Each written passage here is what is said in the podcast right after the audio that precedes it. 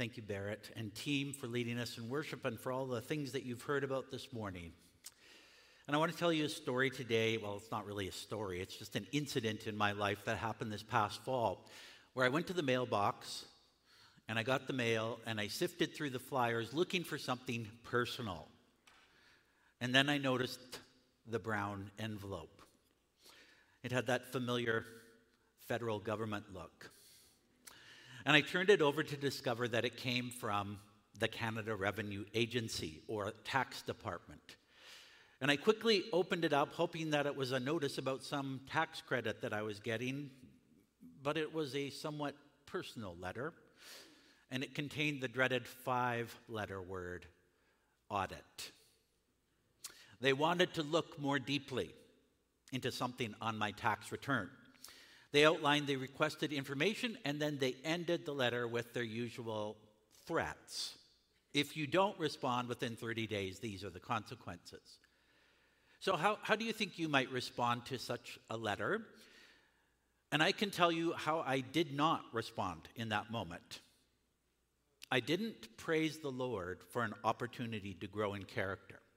I didn't run back to my wife to tell the good news about a tax audit. I didn't relish the open door to increase my trust in the Lord. I probably rolled my eyes and groaned. And then I wondered why they were doing this and did I have the right documents and tr- started to calculate or wonder how much time might this take. And I can honestly say that receiving an audit letter from the CRA was not on my bucket list, but now I can check it off anyway. And thankfully, this was resolved in a fairly short time. But it certainly caused some stress and a bit of anxiety and some grumbling. And such a response is normal for me. My approach to trouble is to try to get through it and get over it as quickly as possible. And there's some good in this approach, in that there's a willingness to face troubles, but sometimes I can rush or try to force things. And I don't know if ever in my life I have approached my troubles initially by accepting them. I don't look at them as opportunities for growth and faith strengthening. I have seen troubles as something to avoid as much as possible. But trials and troubles are a part of our life. And many of you face or endure trials that cannot be dealt with quickly. You may endure constant physical pain with no cure. You may be going through grief, which takes months or even years to deal with. You or someone close to you may have some mental health issues that will require serious time to resolve. Maybe you or someone in your family has an incurable condition that, apart from a miracle, will not change. Or you may walking, be walking through a time of job loss, or adjusting to retirement, or enduring a difficult legal process. Or you may be waiting for some medical treatment, or some information, or surgery. Or you may have a child with some health or developmental challenges. Some endure broken relationships that you'd like to reconcile, but the other party refuses. And some of you have that difficult person at your workplace or at home or in class that you have to deal with almost every day. Many have loved ones who don't know Christ or have turned away from Christ, and your heart aches for them. And none of these troubles involve quick fixes. So we need to learn how to live with our troubles and trials and go through them. And recently, God impressed upon me that I can place more value on a trial free day than I can on him himself. I wrote this in my journal Forgive me, Lord, for wanting no trouble more than I want you. I confess that in this time of trouble, I have placed my hope and peace in having no trouble. But that's not realistic. Jesus said, In this world you will have tribulation or trouble. But take heart, I have overcome the world. And I now realize that if I didn't have trouble, I wouldn't be driven to you, for you are the ultimate source of life, hope, peace, and soul silence. So, in a way, trouble has led me to you and a deeper walk with you for which I am thankful. I think even that letter from CRA caused me to pray to go towards God, which is always a good thing. Yet that was not the first or the last trial that I will ever face in my life. You and I will face trials, troubles, tribulations. They are a fact of our lives. So, how can we endure life's trials in a way that glorifies God and may bring good to us? Is there a way? And the answer is yes. Christ enables us to endure trials and receive God's good for us in them. We can endure trials and receive God's good for us in them when we rely on Christ and his provisions. And please hear me carefully. I am not saying trials are good in themselves. Cancer is not good. Death is not good. Injustice is not good. We live in a fallen world. But God is sovereign and can bring good into our lives through trials. And that's what we're going to explore today as we begin a new series from the letter of James. James was one of Jesus' youngest brothers, or younger brothers, so he grew up in the home of Joseph and Mary. And the Gospels tell us that Jesus' brothers did not think that he was anything special. In fact, in John 7 5, we read, Not even his brothers believed in him. But James is eventually converted and convinced by a resurrection visit from his oldest brother, Jesus. 1 Corinthians 15 7 says, Then he appeared to James. And this James, the brother of Jesus, becomes the leader of the early church in Jerusalem. He writes this letter to Jewish Christians scattered throughout the world who face significant trials. And so I'm going to give you today some facts about James that will help us read it in a gospel centered way. And then we're going to learn about three provisions that Jesus can help us or bring to us that help us endure trials in a way that glorifies God and opens our lives to God's good for us in them. And finally, we'll look at how Jesus endured trials himself and can empower us to do the same. And I pray that you will gain strength from the Lord for any trials that you will face today or in the future through this text today. So I invite you to find the letter from James in your Bibles or on your devices, and we'll be reading James 1 1 to 12. It's also on page 854 in the Bibles in front of you if you want to follow along there. And the first 12 verses say this James, a servant of God and of the Lord Jesus Christ to the 12 tribes in the dispersion, greetings. Count it all joy, my brothers, when you meet tri- uh, brothers and sisters, when you meet trials of various kinds, for you know that the testing of your faith produces steadfastness. And let steadfastness have its full effect, that you may be perfect and complete, lacking in nothing. If any of you lacks wisdom, let him ask God, who gives generously to all without reproach and it will be given him. But let him ask in faith with no doubting. For the one who doubts is like a wave of the, of the sea that is driven and tossed by the wind. For that person must not suppose that he will receive anything from the Lord. He is a double minded man, unstable in all his ways. Let the lowly brother boast in his exaltation, and the rich in his humiliation, because like a flower of the grass he will pass away. For the sun rises with its scorching heat and withers the grass. Its flower falls and its beauty perishes. So also will the rich man fade away in the midst of his pursuits. Blessed is the man who remains steadfast under trial, for when he has stood the test, he will receive the crown of life which God has promised to those who love him. So, five notes about the letter to James first.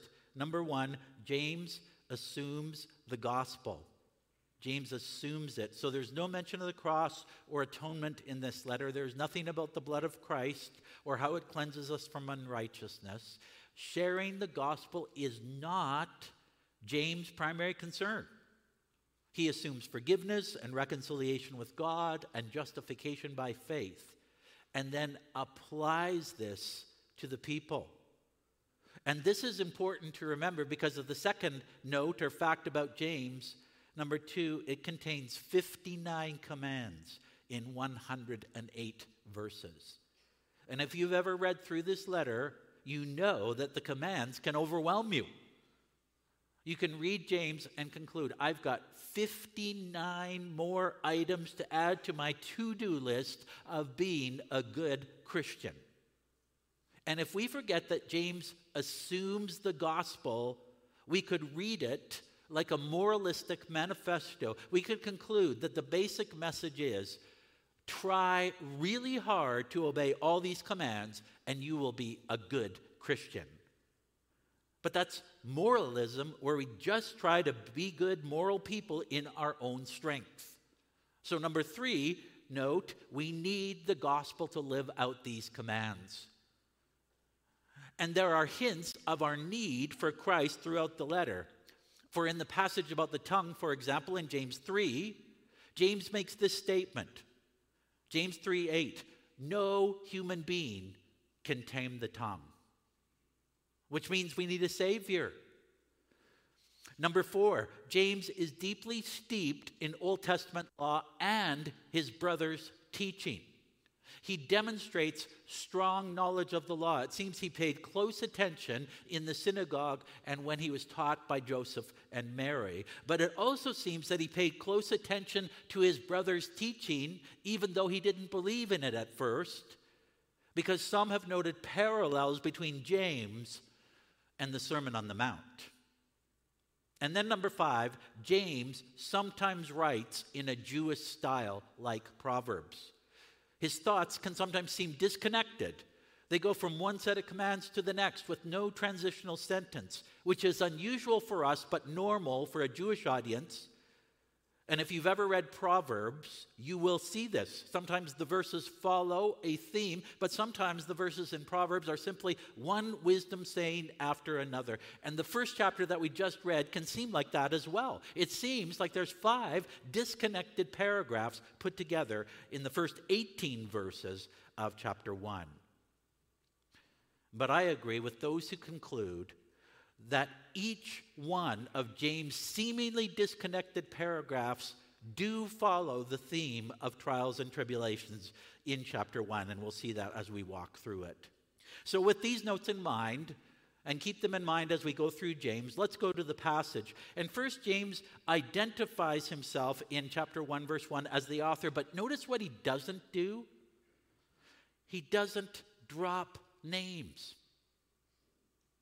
He doesn't say, James, the brother of the Lord Jesus Christ. I am the Lord's brother, so you have to listen to me. He doesn't even say, I am an apostle. He says, I'm a servant of God and of the Lord Jesus Christ. So he has come to the place where he recognizes that his earthly brother Jesus is, in fact, the Messiah, the fulfillment of the Messiah's hope. And he writes to the 12 tribes in the dispersion, meaning Jewish Christians scattered all over the, the world. For at the time of James' writing, that was primarily the church. And then he plunges into this letter, and here we find the first answer in verses 2 to 4 to the question what good can God bring to us in trials? And number one is he can use trials to develop our steadfast faith in Him. James writes this weird command in verse 2 Consider or count it all joy when you face trials of many kinds. But no one is joyful when trials come into their lives. However, James is not commanding a feeling, he's commanding thinking. Consider, count it all joy. Why? Because through trials, our faith gets tested and can grow steadfast. But to consider this joy, we need to see the value of a steadfast faith. What is so great about having a steadfast faith? And it's not so we can gain fame for our strong faith, it's because of the one we put our faith in. So God is the source of strength, hope, and life, and He proves Himself as an always reliable object of faith. even in life's darkest times. So, if we have a loved one who dies, where else can we turn for hope apart from God? So, if our faith in the all powerful God grows stronger, it is good for us. Our faith grows in strength mostly through trials. I mean, let's be honest, friends. When life is going well, we don't cry out to God for help.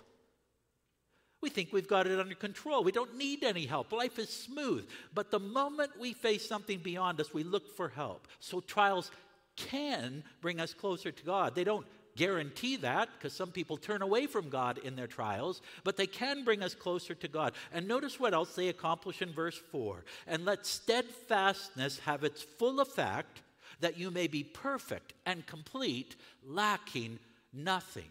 And this means that God can use trials to grow us in maturity. Trials can be a remedy for our spiritual flaws.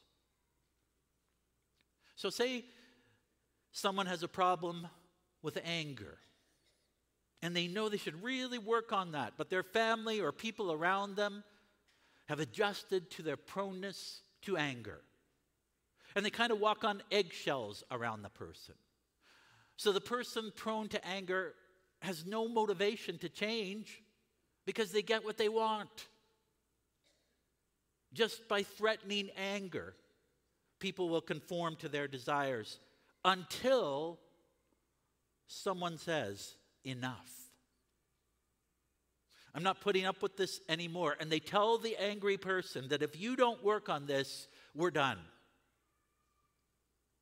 And that can happen between spouses or friends or between a child and a parent when the child grows up and becomes a young adult and says, I'm not putting up with your anger anymore, mom or dad. You have got to deal with it. So that the person prone to anger faces the trial of possibly losing their marriage or losing a relationship with their kids or maybe losing their job. And then they have a choice to make. Will they face their anger issues? Will they learn to trust more in Christ, to look after the things that they're angry about? Will they turn to the Lord for healing? Will they repent of their angry outbursts to those they've hurt?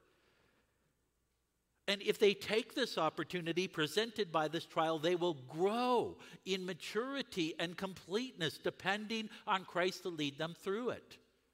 So relationships can be restored. Trials can force us to deal with our issues and become mature, so we become mature and complete as we trust in the Lord to lead us through them. So, hear me clear, clearly again cancer is not good, death is not good, relationship strife is not good, but God can bring good if we choose to draw near Him in our trials. And we can do that when we ask Christ for a renewed mind about a purpose of trials. I put a purpose because I think there's many purposes that God has for trials, but one purpose for trials is that our faith can be strengthened in him. And so we can we can pray, Jesus, I don't like this trial in my life. But please renew my mind so I can receive whatever good you have for me in it. And this is one good that the Lord can bring in trials a more steadfast faith in Him. There's another good that God can bring us in trials in verses 5 to 9, and that is that God is ready to give his wisdom generously without finding fault. Now, this paragraph seems like it's completely disconnected with the one before, which was talking about trials, and now we're talking about wisdom. And verse 5 says, If any of you lacks wisdom, let him ask God, who gives generously to all without reproach, and it will be given him. But I agree with those who are saying we're asking for wisdom with our trials. James seems to be putting this here so that we are reminded we can tap into God's wisdom as we walk through the trials of our lives. And notice God's posture towards those who lack wisdom.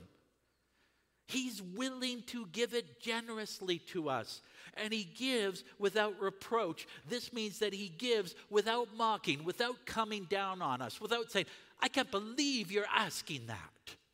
You should know better. God does not look at us like that. He gives generously his wisdom without finding fault. And when you face trials, ask for God's wisdom.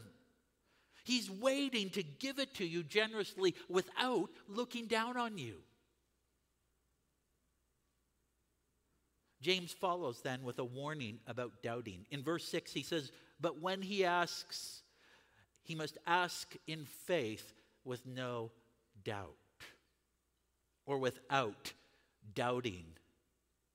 And we can look at that and say, well, the only way that I'm going to get wisdom from God, or the only way that I'm going to get an answer to prayer from God, is if I 100% believe that He's going to answer and have 0% doubt in my heart. And if I don't get what I asked for, it's because I didn't have enough faith or I doubted. I don't think that's really what James is saying here. And, he, and, and I get that from the images that he includes in this verse. First, he says, You have the waves on the sea that are driven and tossed by the wind. That's what a person who doubts is like. So imagine the ocean on a windy day, and you're watching a specific part of the ocean, and you see a wave go up and it goes down, and then maybe another wave comes from another direction, and then for a while the water is flat. It's always changing. And that's the image of someone who doubts, where they trust God one hour and then they trust someone else or something else the next. They have no fixed belief or trust in God. And the second image is the double minded person, a person of two minds, literally. I will trust God and I will also cover my bases in case he doesn't come, come through. So I'm also going to look at my horoscope for wisdom, and I'm going to look at the stars, and I'm going to get some crystals for some positive energy, and I will knock on wood to make sure I'm covered on that front. And I think that's the double minded approach being asked about here, or talked about here. The Lord says, You don't have to do all that. I am waiting here and want to generously give you my wisdom. I understand you might be scared, you might be shaky, but I'm not going to condemn you. I want to help you, and I love you. Life's troubles may cause our faith to shake, but we still can exhibit trust in God through our uncertainty. So we ask God for his wisdom as we endure trials. That's a second action that you can follow with this revelation of God's wisdom. Ask God for his wisdom to endure the trials you're going through. Ask him to intervene. Ask him to show what you are to do or, to, or what to say. And he's waiting to give generously without reproach. So, what good can God bring us in trials? One, he can use trials to develop a steadfast faith in him. Two, he's ready to give his wisdom generously without finding fault. And then the last one we're going to look at today is found in verses 9 to 11. And again, it seems like a disconnected paragraph because he starts talking about poverty and wealth. What does that have to do with trials? Well, each one of those can be a trial poverty or wealth. So, another good that God brings that can help us in trials is an eternal perspective on wealth. It's possible many of James' readers lived in poverty. So they had to deal with all the difficulties and all the struggles that came with that. But James writes, Let the lowly brother boast in his exaltation. Meaning, it doesn't matter how the world defines you. God sees and values every person, regardless of how much money they have in the back, bank or how much property they own. Jesus spent most of his life living in poverty. He ministered to the poor primarily because poor people have a great sense of their need. They are much more aware of their needs than the wealthy. Jesus came to preach the good news to the poor, and God had not forgotten them. God treasured them. And James repeats this message in verse 9 to try to help those who are in poverty, to not let that trial overwhelm them. But then he talks to the wealthy, those with an abundance of money and possessions, and wealth in itself can be a trial for our faith because wealth distracts us from God. It can deceive us into thinking we don't really need God. So James reminds the wealthy person that, like flowers and grass, dry up and pass away, so will the lives of the wealthy. Our wealth cannot prevent death. Death is the great equalizer, and we need an eternal perspective on this. And the New Testament is full of teaching on an eternal perspective towards wealth and possessions. It's ultimately not ours, it's His. And we are just managers of it during our time on earth. So if we have this perspective, and then we go through the trial of losing some of our wealth, it's not the end of the world. Remember last week from Hebrews 10, verse 34, those people had their property plundered from them. And the author of Hebrews says, You were joyful through it. Not that they were happy, but that they realized they still had the greatest possession in Christ. And we can endure the trials of poverty and wealth if we receive God's good gift of his teaching on it.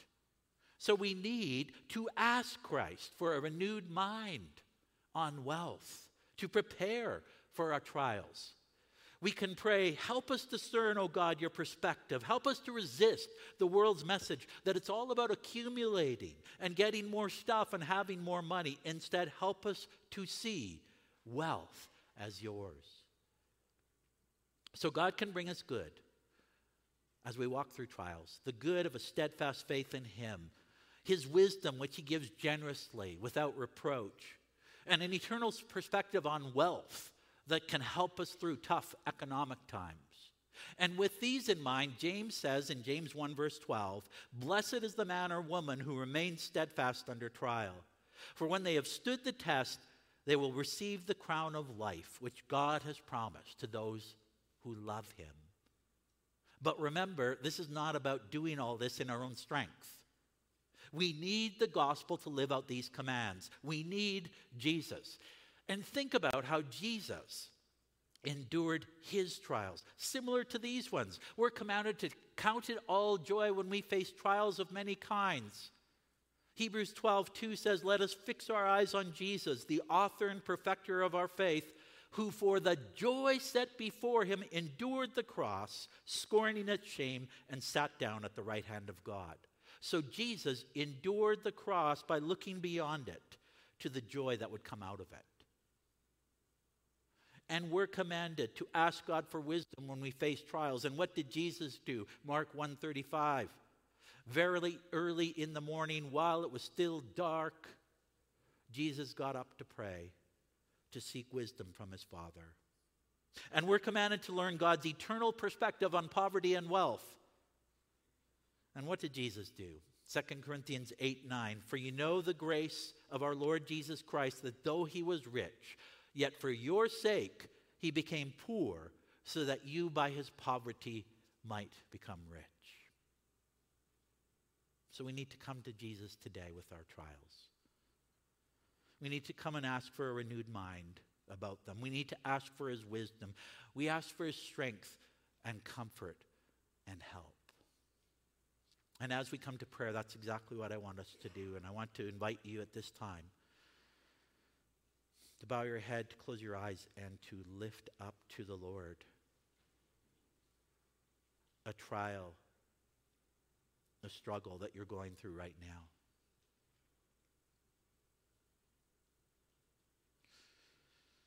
And Lord, you know all the trials and struggles that are being thought about right now. You know them more intimately than, than we do. You know your purposes. You see the beginning and the end. You love us. I pray for all who are lifting up their trials to you now. And Lord, will you speak to us in them? Will you show us you're with us? Will you bear our burdens daily? Will you s- strengthen us and use this body as we strengthen one another? We praise you that you are a God who doesn't ignore our trials or just tells us, come back when everything's okay, but gets there down in the mud with us to lift us out. So continue your work and ministry, we pray, Lord. And I lift all these trials to you. You can bear them, you know. And be our strength, we pray. Amen.